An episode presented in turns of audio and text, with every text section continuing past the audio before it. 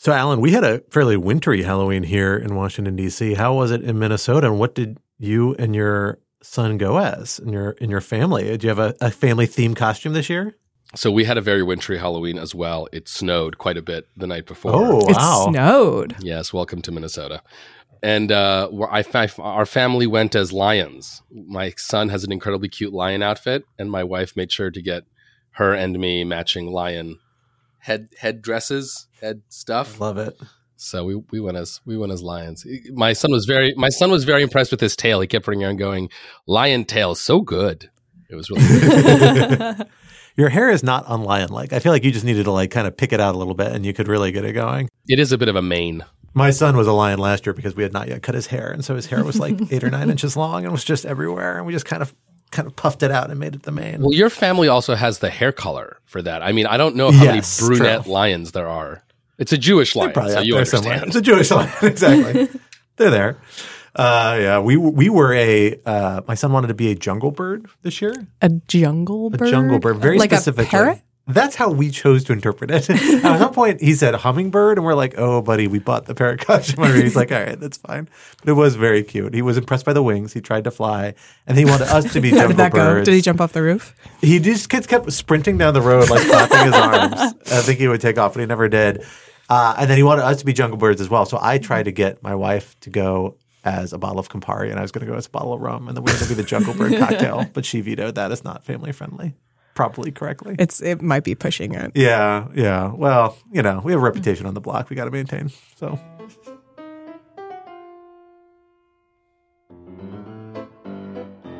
Hello, everyone, and welcome back to a very spooky rational security. Ah, ah, ah. Uh, that was the, not the spooky vampire. That was the counting vampire. Yeah, that was know. the count. I was the count. Well, it's nearly the only vampire I know. the voice I do regularly for my kid. Uh, but we're excited to have everyone here, including my co-host Quinta Jurecic Hello. and my other co-host Alan Rosenstein. Hello, hello. And I am, of course, one of your other, reg- the third of the regular co-hosts, Scott R. Anderson, and we are thrilled to be joined with her for her Rational Security debut, Lawfare Cyber Fellow Eugenia Lostri. Eugenia, thank you for joining us here today. Thank you for having me. Hello. We're very excited. I did not realize we had not had you on Rational Security yet, which I'm a little embarrassed by. I actually like thought I had a distinct memory of having you on, and I don't know where that came from, and I entirely fabricated it. I do sometimes have dream episodes of Rational Security. Are you serious? Early in our run, I was very nervous about coming up with punny titles and topic segments. And so the night before, I'd be doing it as I go to bed. and I would occasionally have dreams. So maybe that's wormed its way into my psyche. Uh, but we're thrilled to have you on to talk about some things happening in the cyber and tech space. Well, nothing cyber has been happening in the last year, so I think it makes sense that this is my first time. Yeah, exactly. It's not a big year for fine. cyber. Yes. We're really still a very analog society. Is the key takeaway from this experience. Well, this week we are going to dig into the tech space and the regulatory space for our topic. We are going to deal with a few topics that have been kind of hovering in the background that we're going to talk about that we wanted to talk about for a while. Um, taking a small break for some of the big stories uh, in the Middle East and elsewhere that we've been talking about the last few weeks and that we'll no doubt be talking about next week. Um, but this week we wanted to zoom in on a f- couple of other topics to discuss and what we're going to call the regulatory cage match edition in honor of at least one of our topics. Really, all three have a little bit of a regulatory angle on them. Topic one broken AI. The Biden administration has rolled out a groundbreaking new executive order on artificial intelligence that seeks to take the first steps towards a real regulatory regime for this revolutionary technology. Is this a responsible step, or does it threaten to put the U.S. development of AI in a regulatory cage? Topic two ending the fracas in Caracas. The Biden administration is taking a step towards thawing relations with the Maduro regime in Venezuela, easing sanctions at least temporarily in exchange for the release of political prisoners and a promise to hold competitive elections. Though Maduro has yet to agree to ensure that most prominent opposition, figures will be allowed to participate. Is this the right path forward or folly? And topic three let's get Mikey to do it. He'll try anything. We have a new Speaker of the House in the form of Representative Mike Johnson, and he has decided to open his speakership with a bold move, separating aid from Israel out from other emergency measures and insisting that it be funded by cuts from the Internal Revenue Service. A model popular with the more conservative elements of the Republican caucus in the House, but that President Biden has promised to veto and that Senate Minority Leader Mitch McConnell has come out publicly against. What does this tell us about the direction Congress is headed in in the weeks to come? For our first topic, I'm going to hand it over to me to introduce because this I can, did not get out of uh, having to transition myself this week. I got to say this this happens every couple of months where you are the first person to do the topic, and I just love it because there's always and I'm going to transition it to me. There's like this like Mario Brothers inflection whenever you do it. Mario. delightful. It's a childhood delay. Exactly. That's the only way I can refer to myself is as a video game character, uh, which is appropriate for this particular segment. We are, of course, talking about the very lengthy, very complicated executive order that the Biden administration put out earlier this week after having kind of previewed it a few days earlier, kind of confusingly, and talked as if they had put it out. And then we all tried to find the text and realized it still wasn't out yet, but they did eventually get it out there. It's interesting use of the Defense Production Act, a authority that I think a lot of people are probably familiar with uh, from the recent battle with COVID, where it was deployed to help increase the manufacture of various I think vaccines, if I recall correctly, also masks and certain other safety and uh, hygiene equipment. Um, somewhat controversially, faced some legal challenges in certain regards in that in that domain. Um, and now we're seeing it put to use alongside a number of other illegal authorities in the AI space. This isn't the first time the Biden administration has stepped into this space. We saw kind of a statement of principles maybe about a year ago, I want to say, maybe a little bit more. Um, that was kind of an executive branch guidance document that seemed to lay out a, a roadmap saying here are a couple of key interests regarding AI. Here's a way that we're thinking about regulating it. Here's some kind of preliminary guidance for states, for private actors, for federal agencies. But this really goes much further in trying to build out an actual legal infrastructure, a lot of which at this point is still preliminary or kind of kicking off studies and evaluations to see what the further steps will be. But that nonetheless can be an important political first step but including a few actual regulatory measures that will actually shape how AI is used, developed, and interacted with by actors su- subject to those. So, Eugenia, let me hand it over to you as somebody I know who thinks a lot about AI uh, and other issues in this space. Tell us a little bit about what jumps out to you as the key elements of this executive order and where it fits into the Biden administration's kind of broader strategy. Hmm. How should we be thinking about the most important parameters of this executive order? Hmm. So, I think we can definitely see the AI EO as the U.S. officially throwing the hat in the ring. Is that the appropriate expression? Um, I'm always yeah, confused so. by American expressions. Yeah. We okay. We don't wear hats and we rarely have sports with rings these days. yeah, I okay. have no idea where that comes from. Okay. I've always wanted to use this, so um, here's my Congratulations. opportunity. This is your yes. moment. So, so the U.S. is throwing, uh, you know, the hat in the ring of AI regulation discussions, right? You mentioned that they've issued statements before. There are some principles. They've been participating in the discussions. But when you compare it to some of the other jurisdictions that have been thinking about it, this is the first time that we have kind of sweeping action. And, uh, you know, as they are themselves trying to, to present it, this is a really distinct approach that they're trying to, to try. You know, I think it's also interesting to note here that this is happening in the same week that the UK is hosting its AI summit, and you have the G7 issuing the statement on the AI Hiroshima, no, the Hiroshima AI process. So there's definitely a lot happening this week, and this is just one of those elements. Um, and the US is definitely trying to put forth and convince other countries that their position is is the way forward. So, what does the EO actually do? Right? I think it's interesting that it starts in a way that is somewhat cliched because this is the way in which I see so many white papers, so many reports start out, which is, oh, insert technology here holds extraordinary potential, but also extraordinary risk. In this case, of course, AI. And it basically directs agencies to balance this promise, the risks, but also to ensure that the US continues to be a leader in the space. And I think that is um, a sentiment that you know you can you can find throughout throughout the EO. They set out eight principles that should govern the development of and use of AI.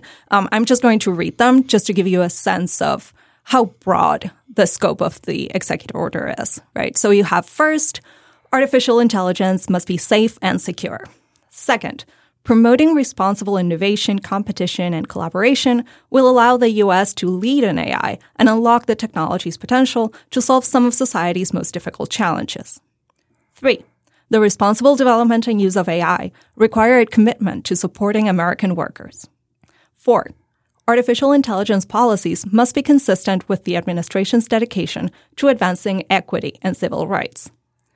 The interests of Americans who increasingly use, interact with, or purchase AI and AI enabled products in their daily lives must be protected.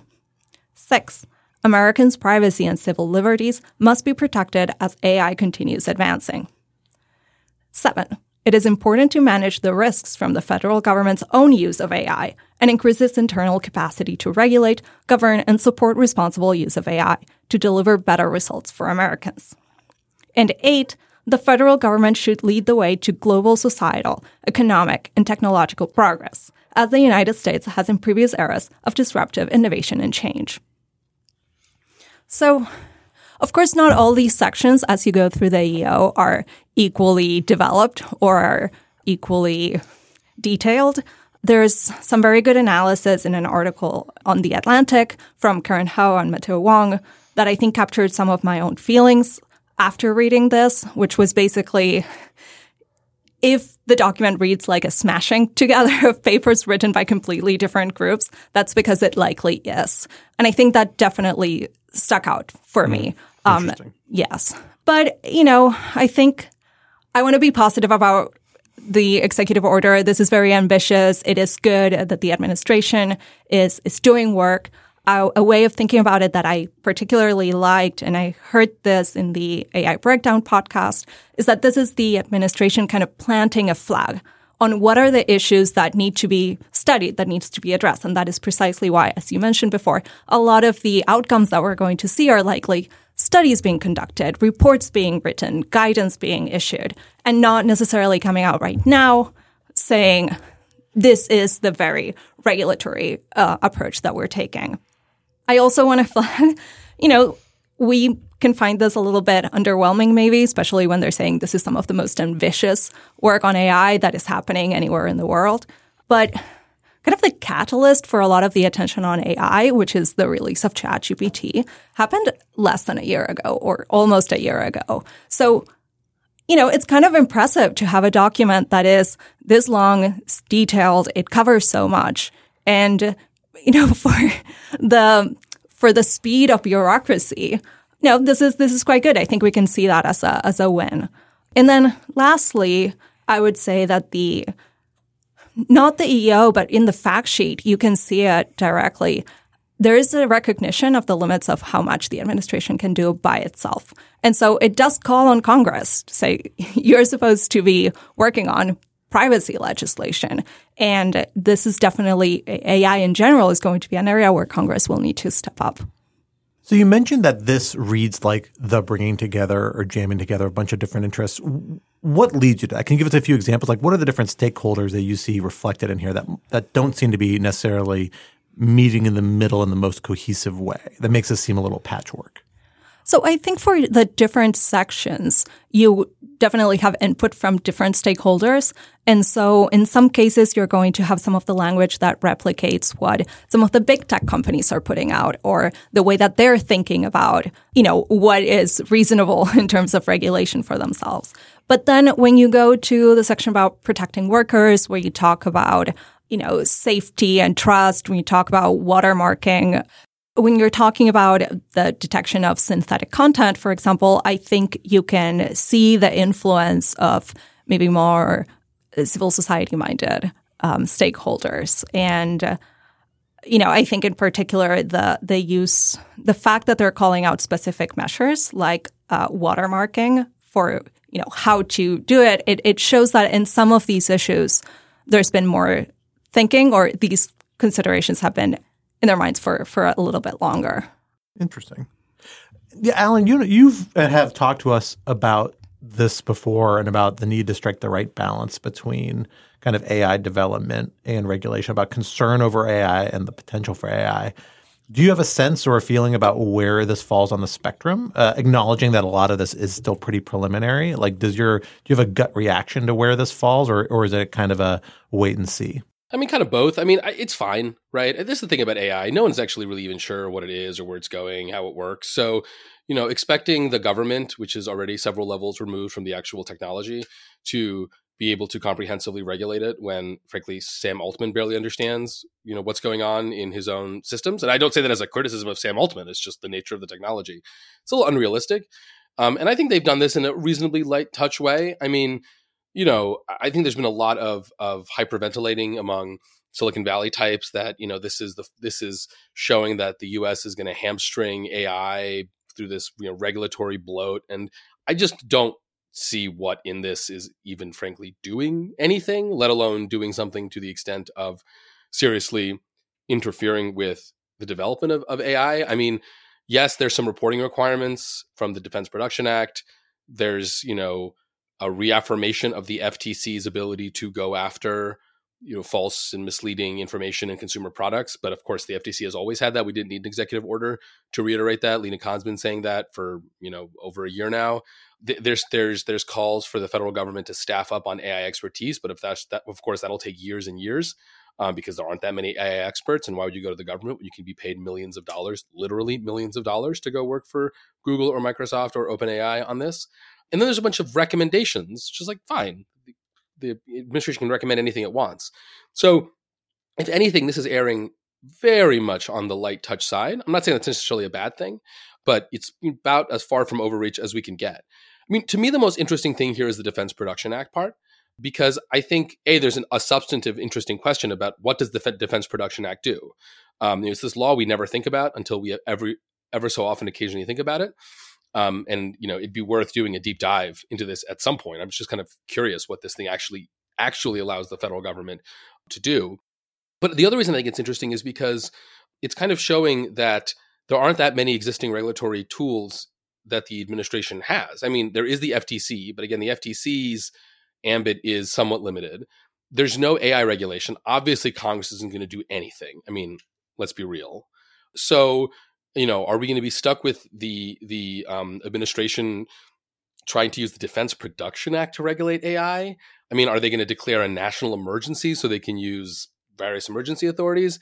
Um, I think it just shows the kind of paucity of regulatory frameworks that are available. And you know, I for one am very interested about the creative lawyering um, that will no doubt go into squeezing every drop of regulatory juice out of the uh, Defense Production Act. Yeah, that's really what jumped out to me too. I'm, I, I think I before we recorded while you were not here because you live in Minnesota. I said Alan and I will be interested in this very technical, yes. stupid legal angle of this that has very little to do with the actual substance. Yeah, Scott, Scott you, you, you and I should, you and I should do our deep dive into the Defense Production Act. That the two of us will read, no one else. Exactly, because it is really like there's two legal authorities this leans on really in what it actually does operationalizes you know whenever this gets implemented so today or or whenever the actual implementation date is. One is the DPA the Defense Production Act and the other is the International Emergency Economic Powers Act IEEPA the IEEPA use seems relatively straightforward in part because IEEPA is incredibly broad and interpreted incredibly broadly as long as there's a foreign nexus and that's what it's using it for here. The problem is you can't do that for primarily domestic purposes, essentially. And so it doesn't really help you with domestic regulation. That's why the use of the DPA is so interesting, um, because they essentially are using the DPA here to establish a regulatory regime and a transparency regime. Um, the biggest DPA kind of ask here is requiring reporting obligations from a bunch of basically the big actors in the AI industry. And I'm trying to think if that's a way that DPA has been used before. I, I don't know. I don't. I don't. I know IEEPA extremely well, and I DPA I know less well. But it's not a natural use from the DPA, which is designed to and was originally intended to allow the president to force industry to develop materiel that you need to address a national emergency, like weapons traditionally, most recently, like again, vaccines, masks, things like that in the context of the global pandemic. It can apply to any sort of national emergency. There is a national emergency declared in regard in relation to AI issues, um, and so you can invoke that here. Uh, and you, I think it's the same one, underlying one for the uh, for the um, IEEPA usage as well. But I can't imagine that doesn't come under challenge to some of some sort. Uh, and like you have a lot of major actors in the AI space saying, "Yeah, we want regular, you know, responsible regulation." Query whether that's in good faith or a little bit of a cynical move to, you know, try and hedge people out from the industry and consolidate, control the industry and the existing big actors, or other nefarious purposes. Let's be honest, it's probably a little bit of both. The uh, but the reality is like maybe they have an incentive not to challenge this, but there very well might be other AI actors, and it wouldn't be hard, especially given how lax we've seen the Fifth Circuit been be on standing um, about challenging federal regulatory measures the last year or two in the post-Trump Fifth Circuit era. Like, I, would be surprised if these aren't legally challenged, honestly, at some point, um, because it is a regulatory burden. And the Supreme Court like doesn't like the agencies using broad stat- statutory authorities designed for very different purposes decades ago to address major societal questions. You know, you know who's going to step in is Clearview AI. They're here. They're Ah, tan. they're They're ready. rested. They're ready. but- you know, you may be right, honestly. But no, I think Scott, you're totally right. I mean, the the the major questions doctrine challenge, the First Amendment challenge, the straight up non delegation doctrine challenge, they write themselves in in cases like this. Um, and so I, I would not be surprised at all if we get litigation in the next year or two, in which you know this stuff is struck down in a way that also has some pretty consequential effects on other parts of the law.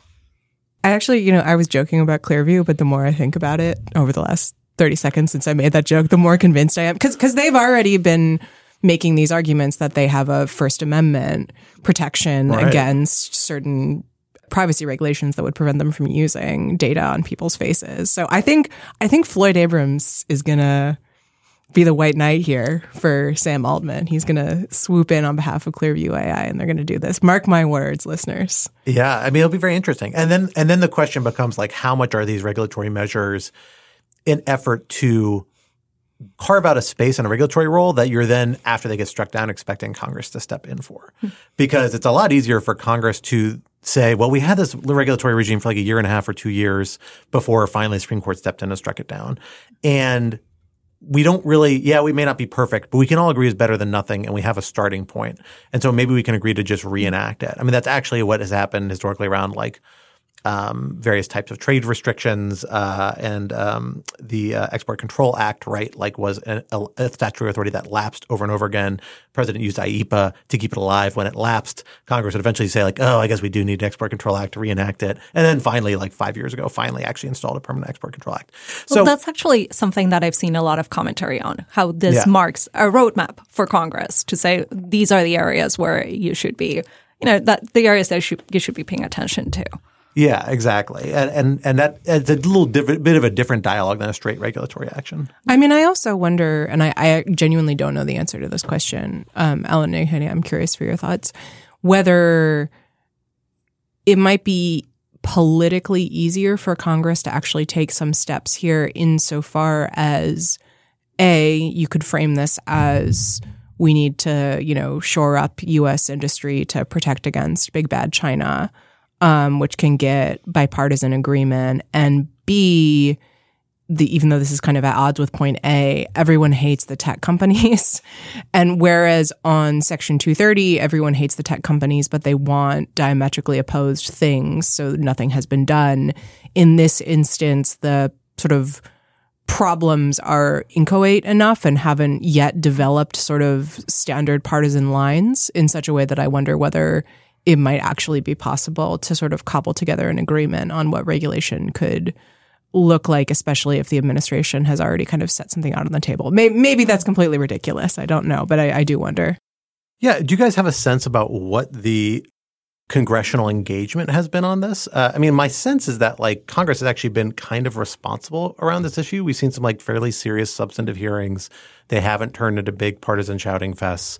They've been a little industry friendly, I think, by some criticisms. Uh, but then again, like that's maybe not surprising from the outset in terms of you're dealing with a new emerging industry that you're trying to regulate. So like those are big, big voices you're going to hear from.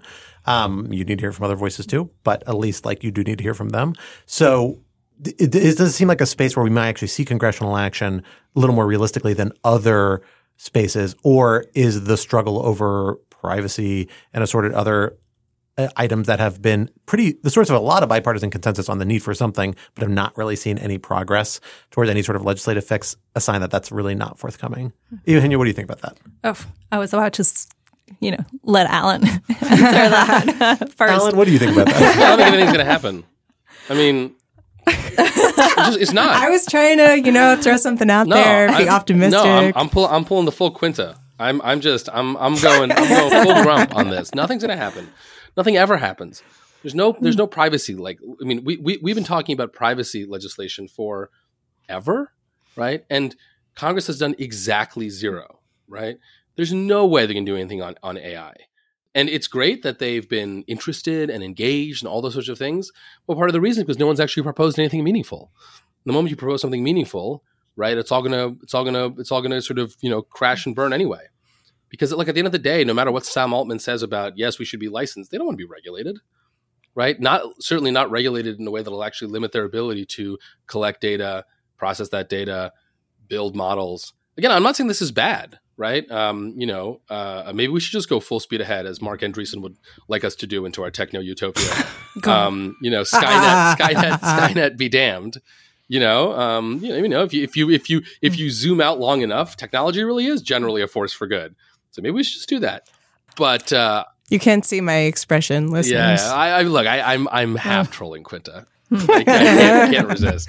There's Eugenia and I were both traumatized by oh Marc Andreessen's manifesto or whatever. It's not a good a, no. the futurist manifesto, you might he call it. He, ma- he makes he makes us techno he, he makes it hard for us fellow techno utopians. God, but Alan, I I do have a question for you on that. Do you think that that sort of explains why in the EO you have maybe more focus on some of those long term hypothetical risks, and then when it comes to what we consider current risks about the the deployment of AI for education, for example, you have, you know, honestly, bigger kind of promises or bigger principles being applied to. Oh, we should, yeah, this is important, um, but it's not as much as when you look at the impact of AI on like nuclear threats or biological threats. I, I, mean, I guess so, but I'm still just not convinced that scoping the problem narrowly is the key to getting Congress to engage. I mean, there are a million things Congress could do right now about privacy. Congress could outlaw Clearview AI tomorrow, right? Um, on a unanimous vote or something like that, right? Um, and yet they're not going to do it because it's just everything is hard. So, you, know, it, it's true that maybe dealing with AI in education is somehow easier or less complicated than dealing with existential Skynet AI. But even just dealing with AI in education is really complicated, right? Um, you know, should should we use AI? Oh well, but to- I'm making the uh, sorry, I'm making the the opposite argument. I'm saying it is easier to say that you're going to, do work on those long term hypothetical oh, risks than it is to say, oh, we're actually going to tackle this very real current concern. Yeah, no, but that's depressing, right? Oh yeah, okay, absolutely. Okay, got it, got it. make sure we're all on the same yeah, yeah. bummed out page. Yeah. Speaking of being bummed out, we now we now go uh, several hours south to Venezuela. But we're less bummed out um, in Venezuela now. I think we're still pretty bummed out, okay. man. I don't know. So, well, here here's my here's my intro, listener. You can decide how bummed out you are or are not um, after after I launch into my spiel. So Venezuela is currently headed for elections that could potentially challenge the hold on power of authoritarian President Nicolas Maduro. There have been recently some potentially hopeful signs that this could actually be a competitive election that could really call into question Maduro's grip on power. There was a sort of consolidated semi official opposition primary where uh, Maria Corina Machado, who is a former opposition legislator, won a pretty resounding victory. All of this is a happy story so far, and it goes along with a commitment by the United States recently to lift sanctions on Venezuelan oil in exchange for the Maduro government's commitment to fair elections. This is where the story stops being so happy. Sorry, Alan. Um, Maduro's government uh, recently barred Machado from running for office, uh, despite that commitment that was made um, with this sort of opposition bloc and with the United States. This, I think, raises a number of questions, not only about whether Venezuela, but also how the U.S. is going to handle this given that agreement to lift these sanctions. Um, so, Scott, I definitely want to talk about the U.S. policy aspect with you, but Eugenia, you've been following this. First off, I'm curious what you make of all of this. I guess to, to back up a little bit, first off, on what it says that Maduro was willing to make this agreement potentially to free and fair elections to begin with. Um, and then what it means that he appears to have reneged, if he has indeed reneged, which I admit I am still somewhat confused about. So I, I don't know if he has reneged. I think it must be. Again, I'm going to caveat this by saying this is all my personal opinion, just my feelings and thoughts. But, you know, what does it mean that he agreed to this? Well, that the situation in Venezuela is not great, that uh, the sanctions have been working and uh, they continue to you know impact the economy and the people you see a migratory crisis. Um, there's you know not a lot of access to to to, to cover basic needs and and that is hurting the government. Now maduro of course does not want to lose power.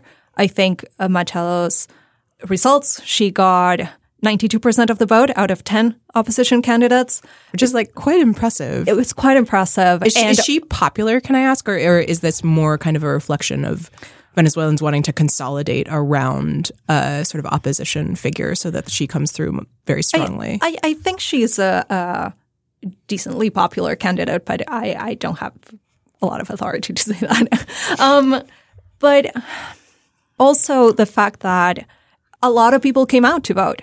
This uh, election on Saturday was not organized by the official electoral commission. They, you know, asked them not to be involved because there are concerns about how they would interfere. Um, there were concerns about fraud.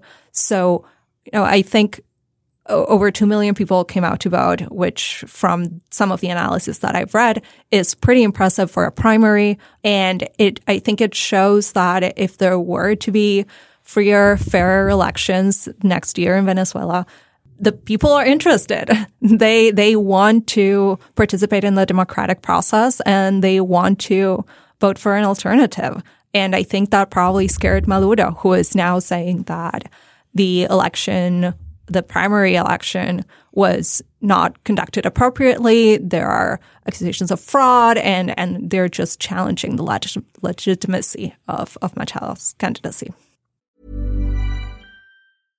Hey, I'm Ryan Reynolds. At Mint Mobile, we like to do the opposite of what Big Wireless does. They charge you a lot, we charge you a little. So naturally, when they announced they'd be raising their prices due to inflation, we decided to deflate our prices due to not hating you. That's right. We're cutting the price of Mint Unlimited from $30 a month to just $15 a month. Give it a try at mintmobile.com slash switch. $45 upfront for three months plus taxes and fees. Promo rate for new customers for limited time. Unlimited more than 40 gigabytes per month. Slows. Full terms at mintmobile.com. So when I, when I first read about the story, and I should say I know very very little about Venezuelan politics, um, it occurred to me that this seems like an extremely unusual instance of sanctions actually doing something, because at least my read of the international relations literature or the consensus over the past you know 10, 15 years is that people have really soured on sanctions ever really being effective, and so I'm curious, Scott, if this is as unusual as I think it is, and if so, should we read anything into it regarding the effectiveness or lack thereof of sanctions to create good democratic results in the world? Yeah, well, you know, and this latest development is, is a sign that maybe these weren't as effective as as we thought they were, uh, or the effort to lift them. But you know, my view is that sanctions, treating sanctions as kind of a category, has always been a little bit of in error because sanctions are very context specific in what they actually mean for a given state, right? Um, you know, this is a, a, a case where Venezuela is in a very unique geopolitical position. Uh, it has, and it is existing in a moment where there is growing major power competition. So you have an ability to pivot towards Russia or towards China um, that can substitute to some extent in for the United States, although frankly, that is a lot harder in Latin America than it is in other parts of the world, uh, which is, I think is a, a, challenge that Venezuela is still wrestling with, um, which is part of the reason why it can't actually totally divorce itself from the United States as much as it might like to.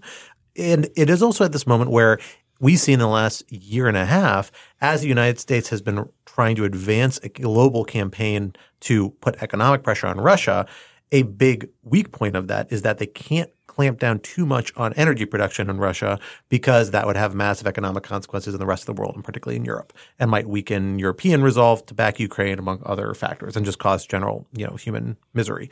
So for that reason, something we've heard talked about for a while is like, well, maybe we can get Venezuela back up online, ease some sanctions to get their production up. And that is a, a long-term goal. I mean, the Venezuela's, by my understanding, Venezuela's petroleum sector, energy production sector, which is close ties with the United States in a lot of different regards. You know, one of its major subsidiaries is in the United States and is now under the control of Juan Guaido, the opposition figure that was recognized by the Trump administration as the interim president and who was given control of all these things as part of a an effort to oust Maduro, essentially, or at least pressure Maduro into leaving. That failed uh, pretty dramatically in this case. in this case where you the sector has degraded enough that you can't really get production up without long-term investment. And you can only get long-term investment if you get major outside actors confident you're going to be in an environment that's at least sanctions predictable, if not sanctions free, because any investment they make there is going to have zero return value if all of a sudden they're not allowed to do business with Venezuela again later. And so it requires a much more calibrated balancing of interest to advance this. This bears on sanctions, right? Because from 2019 onward, the Trump administration embraced something really close to maximum pressure on Venezuela. The goal was we're going to basically do regime change in Venezuela by putting maximum economic pressure, using shift in recognition to the Guaido government or regime to give them control of a lot of Venezuela's overseas financial assets, diplomatic holdings, things like that, in coordination with Europe. The United States didn't do this alone. It was a very coordinated international effort. And that all failed because it's really hard to get a regime out when you don't control facts on the ground. It's really hard to use external pressure to oust a regime, right? Um, but what you might be able to do is horse trade a little bit. If you're willing to accept and say maximum pressure isn't the goal, it's not either maximum pressure or a complete collapse and complete change that's contrary to the interest of the actual political act. It's if you're saying, let's carve out, do some more horse trading. Let's say we can set up specific incentives to incentivize certain behaviors, certain compromises. I think that can be more effective. And this is a sign that it's perhaps working here. The real question now is, well, what do we do that this op- opposition figure who I think to have a really meaningful opposition needs to be on the ballot? This is the real test, I would say. Like, let's see what the threat of the reimposition of these sanctions and other measures can actually do to try and pressure Maduro into taking the step. And even then, like, this is a step that really gets at the heart of his rule, right? Like, Maduro is personally in a really bad place if he gets ousted from the government this is a real red line for him. It doesn't mean that you couldn't use sanctions to get cav- uh, concessions on lots of different spaces, like we did with political prisoner releases, right?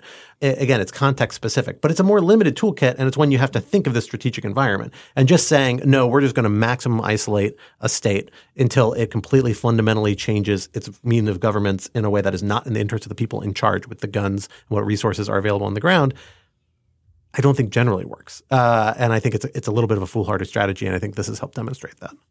I mean, the aspect of this that I'm kind of interested in is kind of at the same time that the Biden administration announced that they were lifting the sanctions and that the Barbados Agreement was was going through, they also marked the end to a four-year suspension on returning Venezuelan migrants. So so they renewed deportation flights back to Venezuela. And and I'm kind of interested in hearing your your thoughts on why now um, is you know Maduro suddenly seen as a trustworthy partner that you're you know returning all these people home because you know some of the reporting that I've read says you know once you leave you're seen as a traitor right as a, a the, of the regime. So sending those people back, what are some of the, if you know, what are some of the protections in place? What are some of the commitments made by the Maduro administration to, to ensure that those people are safe?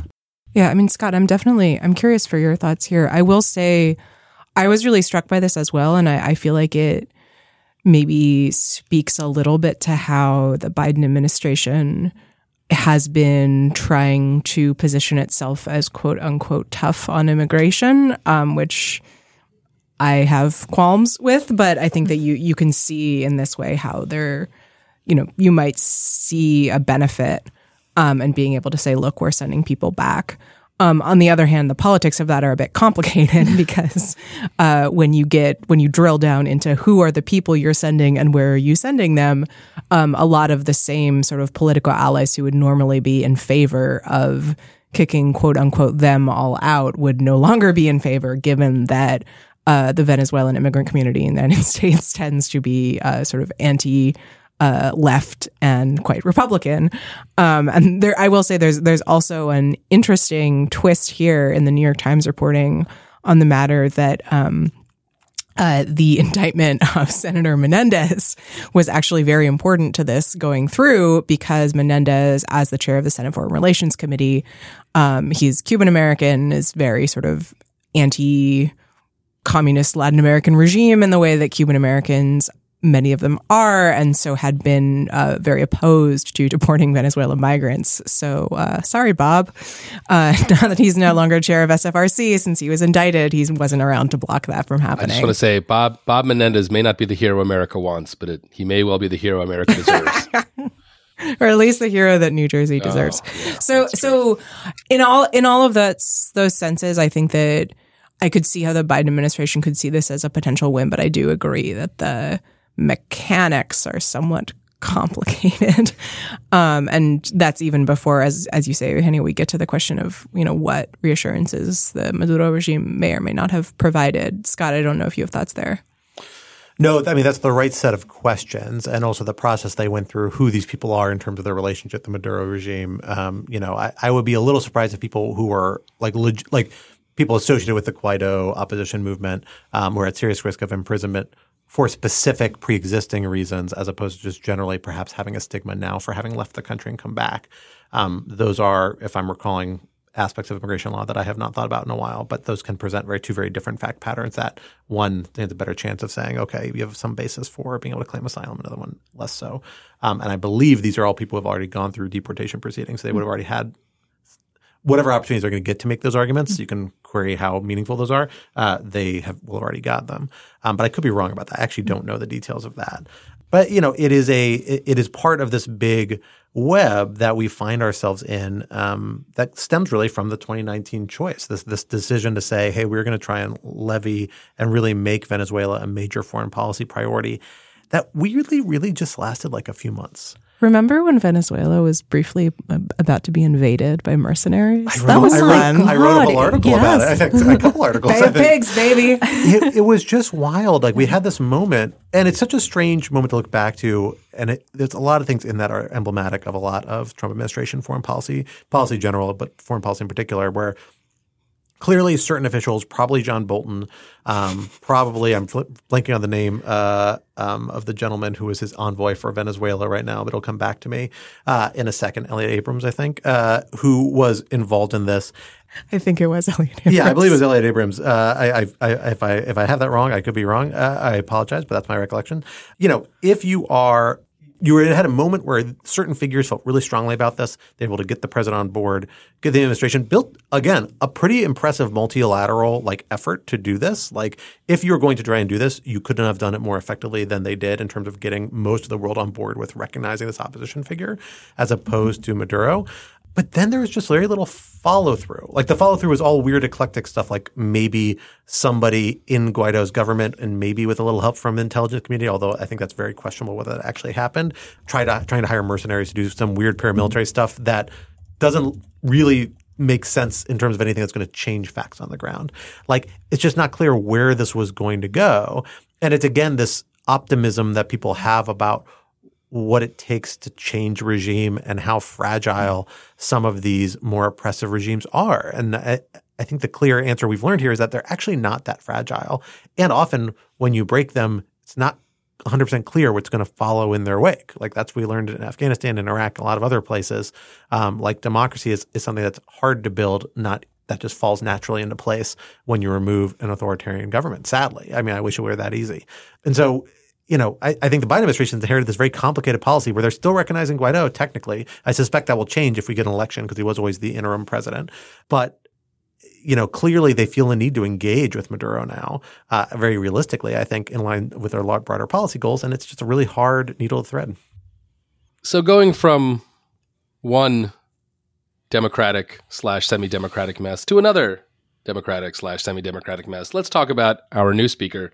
Mike Johnson, after many weeks, the GOP finally got its act together and voted for, I think, basically Steve Scalise without the baggage or experience. I think that is the uh, general consensus as to who Mike Johnson is.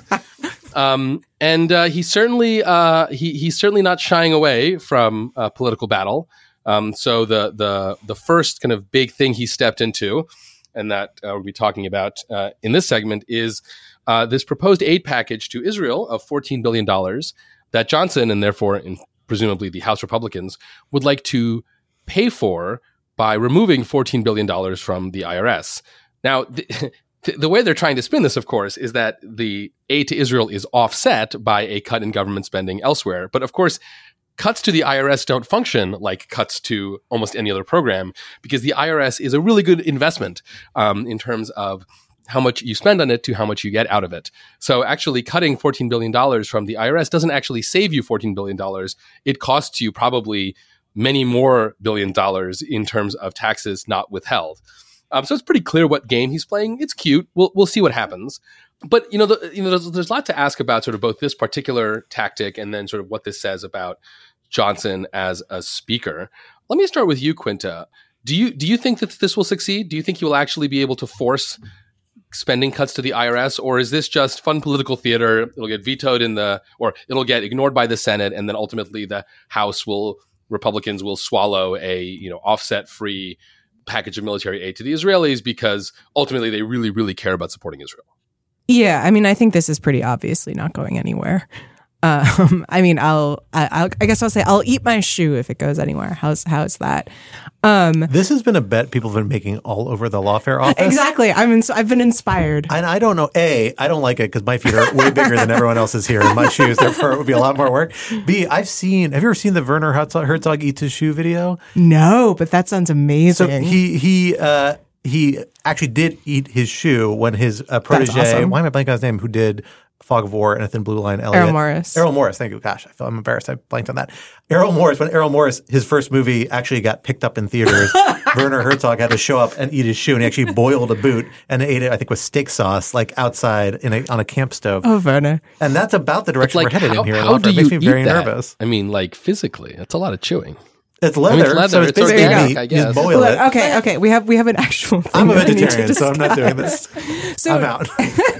So no, I mean I think that it seems pretty clear to me that this is not going anywhere, that this is sort of political posturing that is not particularly intended to go anywhere. Um, there's a really excellent piece that we just published on Lawfare uh, by Molly Reynolds called Speaker Johnson's First Test that sort of walks through the different moving pieces here. And and the point that she makes is that this shows that, you know, while Johnson was sort of able to become speaker in the first place, and I'll, just quote Molly here, the fundamental macro political dynamics that plagued former Speaker McCarthy remain. House Republicans have a slim majority, and some of their members have threatened to oppose aid unless it's offset, which uh, is referring to the the IRS spending cuts. But at least two other GOP House members have announced that they will oppose any aid to Israel, leaving Johnson with little room for error within his own caucus. Um, so what we're seeing here is both political posturing and a sort of very, very delicate dance that just shows how combustible the GOP House conference is right now. I think the situation is very different in the Senate. Uh, McConnell has not indicated that he's a huge fan of this, um, in part also because McConnell has been a big proponent of getting more aid to Ukraine. And part of, I think, the sort of political ploy with this bill is not only that it ties Israel aid to spending cuts, but that it also cleaves off aid to Ukraine because that's been something that is quite controversial within the House Republican caucus um, to try to, you know, maybe push that away, kick the can down the road a little bit, and not have a big fight immediately right now. But it just seems to me like you're inevitably going to get some kind of a showdown between the House and the Senate over this. Um, so as as Molly points out, you know, Johnson is not someone with a huge amount of experience as far as speakers go. And so this is going to be a big test for him in terms of, you know, whatever his end goal is here, how well he's kind of able to navigate those political dynamics. Um, and I, I don't think it is clear as of now. Yeah, I mean, I agree with that. Here's the lessons I think I take away, or the, t- the key points or observations I would guess here. First, like this is such an interesting salvo. A, it's clear this is a move towards the kind of Marjorie Taylor Greene uh, wing of the party, who, who, by the way, she has already come out and said she wouldn't vote for this even because she just doesn't like want assistance to go overseas at all, essentially. Um, but that kind of wing, the more isolationist wing, the wing that says if we're going to allow this, we're going to need de- we're going to demand cutoffs because he's saying we're just going to do Israel. We're not going to talk about Ukraine. We're not going to talk about Taiwan, although Taiwan actually probably has more of those people in its camp than Ukraine does. And instead, we're just going to do this thing, and we're going to do it in a way that doesn't address traditional fiscal conservative values, which other people in his party do care about still. Some people, at least they feel like they have to, to maintain certain donors, to maintain certain reputations, to kind of fit with their ideological mold in their districts. Because this actually, again, as Alan correctly noted, hurts the budgetary picture further by reducing tax revenue. Instead, you're doing it and it cuts in a way that speaks even more to that radical kind of anti-Biden tear it all down party because the whole goal here is to undermine a major legislative accomplishment of the Biden administration, which through its infrastructure package it passed uh, during the last Congress got more funding for IRS. This is just trying to take it away. So the goal is just to tear down whatever the other team may have accomplished and try and get whatever pound of flesh you can get in that direction even though it's not clear what policy goal you're advancing here. Again, it hurts the budgetary picture, right? Like if you just, unless you just straight up just don't think people should pay taxes they're legally obligated to pay, it's not clear how this actually helps anything. But it's worth bearing in mind we have to see what he does with this here, right? Like maybe he's going to say, okay, I, am going to do the Boehner strategy where I let people vote on this stuff I let them have their way, and then it becomes clear it's not going anywhere. They get out of their system. They can tell their constituents we voted for it, and then people will have to swallow a compromise. And yeah, those people will probably still vote against a compromise, but I can bring it to the floor. We'll get a handful of Democrats, or maybe a lot of Democrats on board, depending on how, what it looks like. Um, we'll get the the more conventional Republicans in in the fold, and the more radical side of the, my caucus will not be angry enough at me to threaten my leadership because Lord knows we just went through three weeks of complete chaos where we all look like idiots. Um, and I did give them the opportunity to try and persuade people, and they failed to do that, right? So like there's a strategy there and, and, you get that. And the question then becomes like how much hardball does he get to get to that other side? The Senate can pass its own version. The House will then have it on the floor. He can bring it up for a vote saying, hey, we just have to look at the Senate version. You can go in a conference. You can try and find a way, some way to reconcile it, right? Uh, and come up with some new version. That gives you a lot of stuff you can do in black boxes and behind closed doors that can be make it a lot more politically feasible to swallow something, um, wrap it up a lot more sugar and obscurity to figure out what, where the compromises are. You're probably not going to get through that radical wing of the, of the, party, but the goal isn't necessarily to get them on board. It's just to get them satisfied enough that they don't threaten your leadership by undertaking this step. On the flip side here, he is in a tricky position because I kind of suspect Ukraine and, and particularly Israel and Taiwan and Ukraine and the border, actually all four of the issues that are in this, I think there's probably enough Republicans in the House that would seriously consider, particularly if they had big backing from Mitch McConnell or somebody else who has a lot of fundraising weight and a lot of kind of connections to make it them be able to do this without seriously undermining their political futures in the Republican Party, who might be willing to put a big fight over these items and say, no, we actually really need to do this. And if you get eight or nine of them, then you have people on both sides threatening to Deep Six's leadership. Um, the difference is on one side, you have Democrats who will vote for the actual substantive legislation and get it through, and the other side, you don't, um, depending on, again, what it looks like. So I actually think there's a path here for those people to kind of win if Mike plays that route and doesn't give in to kind of the threats of the far Mike. wing. Uh, Mike. We're referring to him by his first name now. Uh, Mike J, uh, Mikey Mike. Uh, and, you know, really how radical they are. Like, are they willing to just tear it down? But I don't think that wing – feels like they came out of this with a big win, right? Like Mike Johnson's a pretty conservative guy, but they were under a lot of pressure and came under a lot of hostility. And the fact that you saw people kill the um, candidacy of much more conservative candidates for the speaker pretty heartily to the point that on Jim Jordan's like second and third votes, you actually saw more people coming out publicly in opposition to him. Should have been a warning shot. And I suspect will be perceived by a warning shot by Matt Gaetz and others saying, ooh, maybe we've played our hand a little far. We came out with Mike Johnson. That's a fine outcome for us. Maybe we have to give it a little time to cool off before we come back nuclear. So I, I kind of suspect that we will actually see some version of this go forward um, without these sort of crazy conditions on it. And a lot of it will happen because of closed door negotiations and pressure brought within the Republican caucus. We won't see, but I, you know, I don't know. Uh, everything's just so chaotic these days. You never know, and it all hinges on the decisions of just a few small actors because of the way the um, party split plays out in this case and the fact that nobody's willing to work across the alley to really do things effectively. Yeah, I mean, we look, we have a new speaker, but the House Republican Conference is still the same. Yeah, it remains chaotic. Plus or minus George Santos, depending on whether or not they decide to expel him. There you go. Well, folks, that brings us to the end of our time together this week. But this would not be rational security if we did not leave you with some object lessons to ponder over in the week to come. Alan, what do you have for us this week? So, one of the least important, but to my mind, most irritating things to come out of the Hamas attack on Israel is the wave of statements from universities, which are just, you know, lame and it's, it's just the whole thing has been just very unimpressive. And I just came across this extremely funny piece of satire by um, someone named Jeff Moore, who, according to his bio, is a former writer for the John Oliver Show. So he's a political comedian. And it uh, purports to be a corporate statement from Windex. Um, and it begins as, as follows Windex believes that the collective lands of Israel Palestine belong to the Natufian people who lived in the region during the late Epipaleolithic era, circa 10,000 BCE.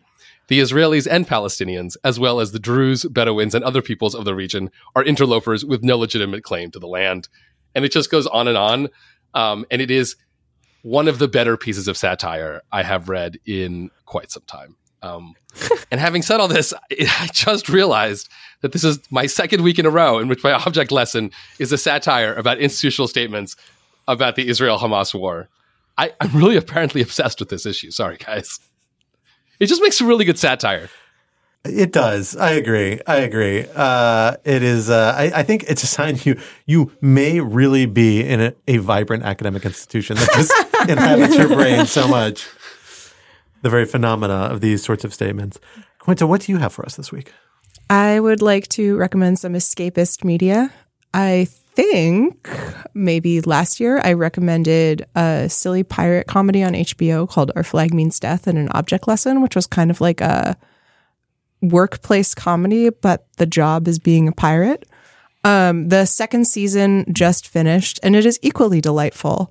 Um, and this time it is workplace comedy of being a pirate and also a rom com in the middle of that. Um, and just is completely deranged. Uh, at one point, a character turns into a bird. Um, everyone just kind of moves on. I have no idea how it got made, and it is delightful. So, if you are looking for something that is uh, just kind of absurdist humor and a bit of escapism, I highly recommend it. Wonderful. Uh, well, for my object lesson this week, I am bringing you a story of the power of love. Because 10 years ago yesterday was the 10 year anniversary of the day I met my wife, who I love very much. Mazel tov. Uh, and it, I am reflecting on, yeah, it's it's crazy to think it was a decade ago that we met because it does not seem You're that long old. ago. We You're do an have, old man, Scott. It's uh, okay. family and children and things like that these days. Yeah, I feel very old. Um, but, uh, you know, it's wonderful. I never thought marriage would be uh, as wonderful as it is. And 10 years in, I don't regret it for a second. So, uh, you know, monogamy, better than it's all cracked up for. Give it a shot. Does your wife listen to the podcast? She does listen to the podcast now after after having uh, after having called her out pretty viciously in our third episode or fourth Brutal. episode of the new version for not listening and therefore not recognizing Alan as my co-host at some point. Uh, she listens to every episode, so I'm looking forward to her hearing this when she realizes I deigned to talk about our meeting uh, in a place called the Corniche, which is the over romanticized name. It sounds very romantic. It is in fact the sidewalk of the embassy in Baghdad that people just call the Corniche, uh, where we met. Um, but uh, but yeah, I'm looking forward to to see how she reacts to this. She probably will not appreciate it, but she also will say after 10 years, this is kind of what I expected. I, I will also say I also have known my wife for 10 years. So yeah, this is a good year. Yeah, you guys are is- both wife is- guys. 2013, Wait, we're both what? year year of love. Wife oh, guys. we're, we're def. I don't even know what wife guy means, but I have a feeling guys. I know, and uh, we're definitely wife guys. you're you're definitely a wife guy. Definitely. Yeah, solidly wife guy. I'm I'm, I'm Is that like guys who really like being married? I don't know. guys who let themselves go? Then I'm definitely a wife guy. here's a here's a article from the New York Times. Uh, the wife guy defines himself through a kind of overreaction to being married. yep, that sounds right. That's awesome. To wife guys. Yeah, two wife guys. Two wife guys everywhere. Eugenia, what what do you have for us today? Okay, so that's hard to follow though because you guys are talking about how much I hope you it's love not your something really partners. depressing. This is why I would after Quinta. So yeah, can get well, mine mine seems out. really stupid now. yeah, Thanks. it's not depressing. I'm more on the escapism, you know, bucket here. Um, That's fair too. Yes, I'm, I'm going to recommend a video game. One of the things that I've been kind of sad about is that Baldur's Gate 3 came out recently and my computer is not good enough. So I cannot play it. And so I've been looking for an alternative. Mm. And what I found is a 2015 game that Wikipedia calls the spiritual successor to the Baldur's Gate series but because it's from 2015, I get to play it in my old old computer. and it's fantastic. It's called Pillars of Eternity and you know, if you are into role playing, a game where your decisions actually impact what's happening, um, a lot of tough moral choices, and very complex and mostly dark set of characters, I highly recommend you download Pillars of Eternity. Go play it.